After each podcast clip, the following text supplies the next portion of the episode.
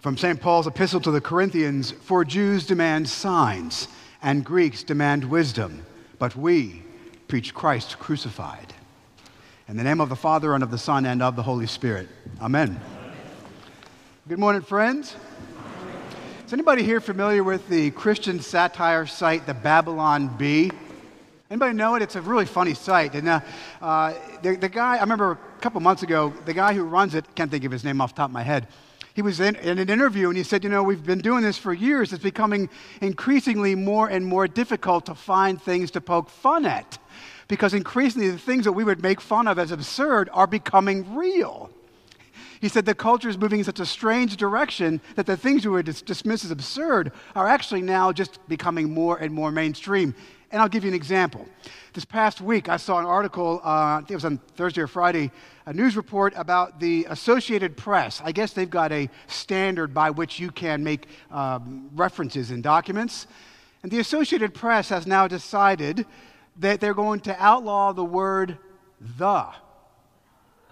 I'm not making this up. I wish I were that in the striving to become more inclusive, that to use the word the with a people group is incredibly limiting and it's not broad enough and we don't want to cause any, any offense. And so you can't call them uh, the Dutch or the British or the Americans or the French.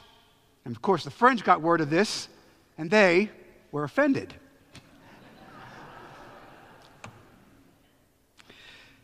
You know, it's interesting. The more and more you think about, I don't, I don't want to say woke, I'll say woke culture. This how things become stranger and stranger. It's amazing to me how the scriptures, even though they're written 2,000 years ago, speak right into the very world in which we are living right now. It's not obvious, but it will be in a minute. St. Paul, when he writes to the church in Corinth, is dealing with this exact same problem. Wouldn't call it wokeism, he'd call it wisdom, but, he, but it's the same dynamic. And it's been this way, actually, in the West, there's been this idea that the West has been sort of turning in on itself ever since, most historians would say, since about World War I. After World War I, all the colonies began to fall apart the French colony and the British and so forth. Uh, the French uh, empires, rather, and British Empire began to collapse, and the Western democracies began to blame themselves for all sorts of things that had gone wrong.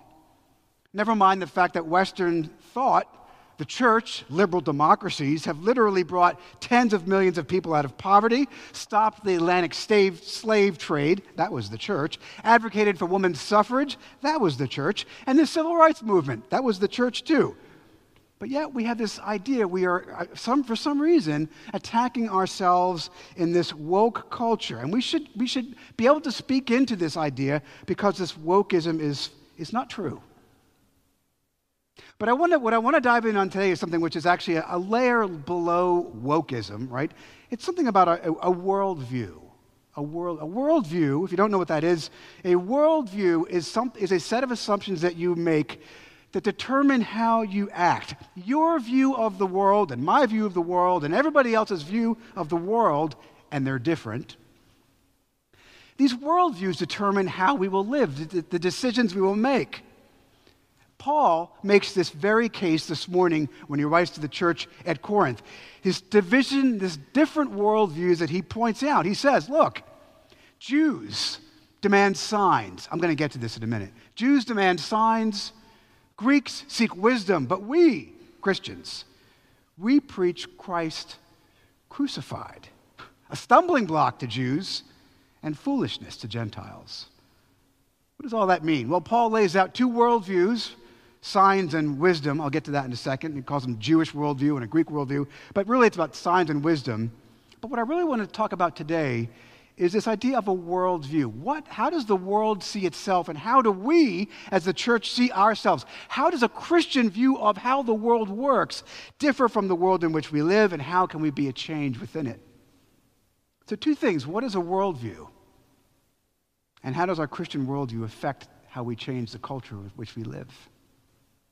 It's the first thing, a little bit of background on Paul. Paul's writing to the Corinthians, right? The Corinthians, Corinth was a Greek, a Greek city. It had been destroyed by the Romans at some point, I forget when, and kind of rebuilt, kind of like a planned community, like lots of you people and me live in, frankly, a gated community. Um, but anyway, Corinth, Greece is a place where nobody was really from because it had been destroyed, but it was a very wealthy, cosmopolitan, multicultural, multi ethnic city. People moved to Corinth, Greece to do one thing make money and prove themselves. Well, two things, and prove themselves. Not really unlike places you have today Washington, D.C., New York City, Los Angeles, that sort of thing. You get the idea.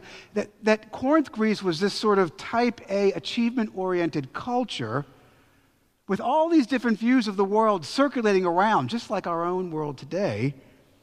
And in Corinth, we find this little group of Christians that Paul's writing into and reminding them of their worldview. See, every culture, let's unpack that just for a second. Every culture, every group of people makes sense of the world with a, based upon a set of assumptions of how the world works. We call that a worldview. A worldview, listen, this is important. A worldview are things that we assume about the world in which we live, but we actually can't prove them. I'll prove it to you in a second. I'll show you what I mean in a minute. But a worldview are things that we assume to make sense of the world in which we live. We assume these things. We all do it. I'll show you in a second. But we can't actually prove these things. Let me, let me give you an example. Here's a question, and this is not a trick question. It's, it sounds like it, but it's not. Here's a question for you right now Where are you? Where are you right now? You say, I'm sitting in a church. Today is January 29th. It is 10:25 in the morning. Uh, Sunday, I'm sitting in church listening to a captivating and fascinating sermon by our rector. We can all agree on that, right? Can we all agree? Okay, let's all agree on that, at least the first part. Prove it. And if you're going, what? I just got you. This, my, this is what I'm trying to make the point. Prove it. Prove that you really are sitting here in this room listening to me. Prove that it really is January 29th, 2023, and I'm really standing here talking to you. Prove it. It sounds like a ridiculous question, but it's not actually.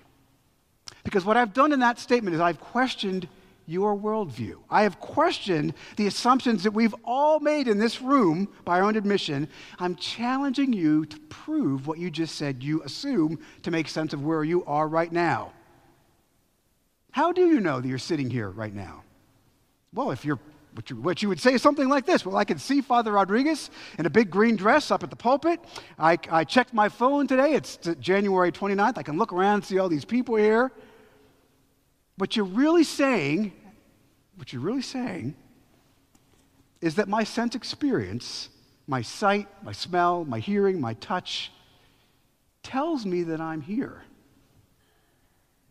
Your post Enlightenment Western empiricist worldview tells you that your sense experience is real. And we all agree on that, which is why we're all saying, yeah, we're all standing here. But let me just make a point to you. You can't possibly prove that's true. If someone were to come along, and people have come along and say, the world, Buddhists and some Hindus will say, the world is an illusion. How could you prove to that person it's not? How would you prove to somebody that the world really is not an illusion? You'd say, well, they're wrong. Well, they'd say, well, you're wrong. See my point? The thing I want you to realize here is a worldview is a set of assumptions that everybody makes, whether you're woke or a Christian or whatever. I don't care who you are. Everybody makes these assumptions, and we never stop to think to ourselves, what are these assumptions and can we prove them? A worldview is something that you use to make sense of the world, but you cannot prove. And the reason I bring that up to you is because today Paul lays out three separate worldviews, radically different from each other the Jewish worldview, the Greek worldview, and the Christian worldview. He says, Jews, they demand a sign. Their worldview says they need a sign, they need proof. The Greeks, they seek wisdom. Get to that in a minute. But we, the church, we preach Christ crucified. Let's look at these just briefly here. The Jews, he says, and that doesn't mean all Jewish people, it just means that the Jewish worldview, in which Paul is talking into, they are people who demand a sign. They will not believe in God without irrefutable evidence, without proof. you ever met someone, maybe you know someone, maybe someone in your home, your family, who said to you, You know, if only God would do this, I'll believe? Ever happened to you? If only God would do X, I'd believe in him. How many of you have children or grandchildren and that don't go to church and say, Well, I'd believe if God would just do this? Like God somehow owes you or me. Let me give you an example of a, a, a real person. When I was the uh, curate at All Saints Church in Wynnewood, Pennsylvania, anybody know the church? It's a, cute, it's a cool little church on the main line. I was one of my parishioners there. His name was a guy named Dr. Fell. I don't even know his first name. Dr. Fell. His first name's Doctor. I don't know. Uh, he would say, he's a little guy, blonde, uh, gray haired guy, bushy eyebrows, classic Penn professor, right? And I would say, Dr. Fell, are you a Christian? He'd say, I'm a Christian, but just barely. That's what he would say. His words, not mine. And I once asked him, I said, Dr. Fell, I love this guy. His wife, he was such a complicated character. His wife called him Puzzle. Oh, Puzz. Oh, Puzz. Anyway, she, I, I, I'd say, Father, I'd say, Dr. Fell, why do, you, why do you have a problem with faith? And he says, Well, I need proof. I said, Well, what kind of proof do you need? He said, Something with no other explanation. He, he, did, he really did talk like that, too. I said, Okay. I said, All right, well, let, me, let me file that away and I'll, I'll come back to that later. Well, the Lord opened a door for me. Six months later, we were at coffee hour at All Saints Church in Wynnewood, and he and his wife, Daphne was her name, they would go to Iceland. They had a home in Reykjavik. His hobby, ready for this, was to go to Iceland, where they had a home, and translate ancient Icelandic witch trials into English. Yeah, sign me up. And uh, that's what he did for fun. You, anyway, everyone's got their thing. He says to me, Yo, he says, you know, I says, you know, this past, Father, I've got to tell you, we were in, in Reykjavik, this, in Iceland this past summer, and we're coming around the bend of a, uh, coming around a bend. If you've been to Iceland, it's very, the roads are curvy and hilly. He says, we're coming around a bend, and for some strange reason, I felt the car just jiggle over to the right just a bit. And at that very moment, a semi truck came barreling around the bend. He said, we were almost killed. I said, well, Thank God. And he said, hmm, Perhaps. I'm not making it up. Maybe it was coincidence, Dr. Fell said. Ah, maybe it wasn't, was my reply. Maybe you said that to yourself before, right? If God would just give me a sign, you'd believe. No, you wouldn't. Signs are always refutable to someone who doesn't want to see them. Always. Always. Signs will not get you to faith. Evidence will not get you to faith. It may, look, I'm a guy that became a Christian teaching statistics and scientific research methodology. It can get you close, it can get you in that direction. I'm a left brain engineer, right? This is what converted me. Well, the Holy Spirit converted me. But facts were able to get my brain to the point where I could see it as a plausible God, as plausible. But signs will not convert you. And Paul says, so, and Paul says, okay, so one, one competing worldview you guys have is these people that demand a sign, but there's also these, these Greeks. He says, the Greeks, they demand wisdom. You ever meet someone who likes to talk about religion as a concept? They read a lot, they talk a lot, they've got opinions. My dad used to say, that guy's got a lot to say about a lot of things. Not a compliment. You ever meet somebody who, is, who has an opinion about all sorts of things about how the world works? The New Age movement, and although it's kind of fizzling out right now, but it's about this. But that wokeism is totally this. Father Jordan and I were just talking about this. Wokeism is all about this new secret knowledge, right? You know something more than they do. You know right. You know, did you ever th- stop to think that people that claim to be woke, do you ever stop to think that that implies that if you're not woke, then you're what? Asleep. They know better. Hidden underneath all this knowledge, this wisdom, is a fundamental prideful act which says, I am smarter. We are smarter than you. And that makes me just a little bit better than you. That's the Greek worldview. It's wisdom, wokeism, even for today. And then finally, Paul says, yeah, okay, you got people that want proof, signs, people that are woke, wisdom. But the Christian worldview, which is remarkable, the Christian worldview is that God died. The Christian worldview is that Christ came to the earth to die on the cross to save us. Paul says, yeah, the Greeks, they want signs, they want proof. The Greeks, they want wisdom, they want to be smarter than everybody else. But we, we preach Christ crucified, a stumbling block to Jews, and folly to Gentiles. You know, when, when Jesus is on the cross, what do they say to him? If you are the Son of God, save yourself, right? The idea of a crucified Messiah in the Jewish mind is absurd, a stumbling block. It makes no sense. But Paul says in verse 27 to those who are called, it is the power of God. See, Christians, our worldview is different. If you've got friends or family members that you just don't get why they think the way they do, this is why. Their worldview is radically different from your own. It isn't miracles and signs which save mankind, it isn't wisdom which saves mankind, but Jesus Christ and Him crucified. Period. Amen? The Christian worldview is illustrated with crazy ideas. An upside down kingdom, a friend of mine once said. I love that, right? Everything in Christianity is backwards. I don't mean illogical, I don't mean irrational, I mean different from what the world says.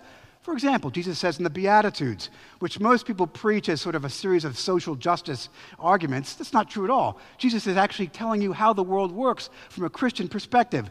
Blessed are the poor, blessed are the humble, blessed are those who mourn. That word blessed, makarios, means happy. And the reason that is, you see, is Paul says, is the cross. The reason that that is true, that the poor are, those who mourn are happy, those who are humble are blessed, the poor are blessed, is because the cross, friends, is our symbol of victory. That Christ came to earth to restore us to Him, to take the sins of my own and your own brokenness upon His own shoulders and die in your place and in mine, to pay the price for justice, to set you free from what burdens you.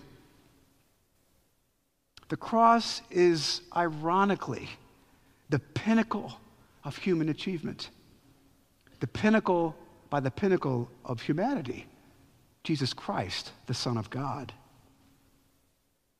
In the cross of Christ, I glory. Read that hymn again.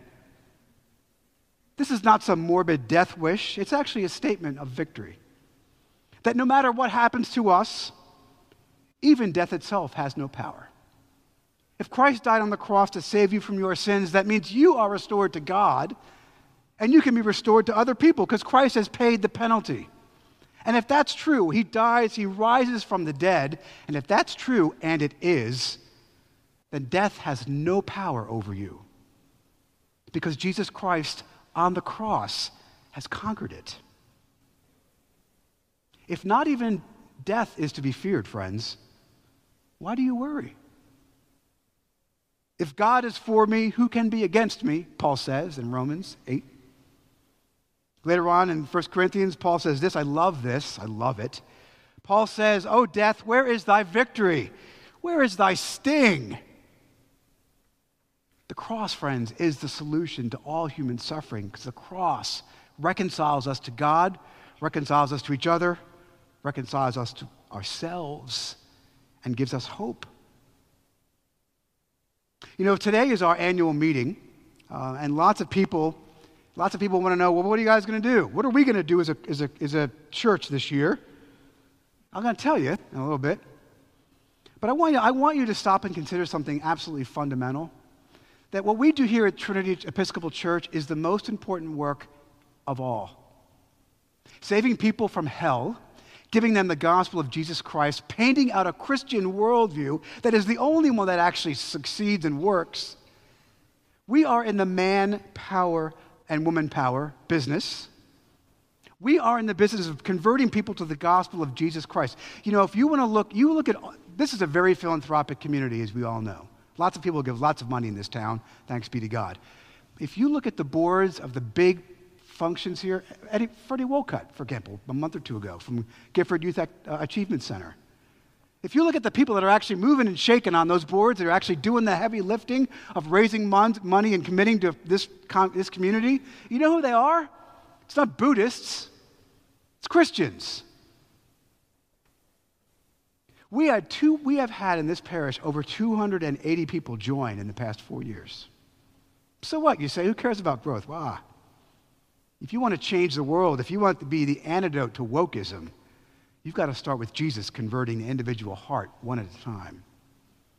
Friends, that is our business. We are at the grass most basic grassroots roots level you can be.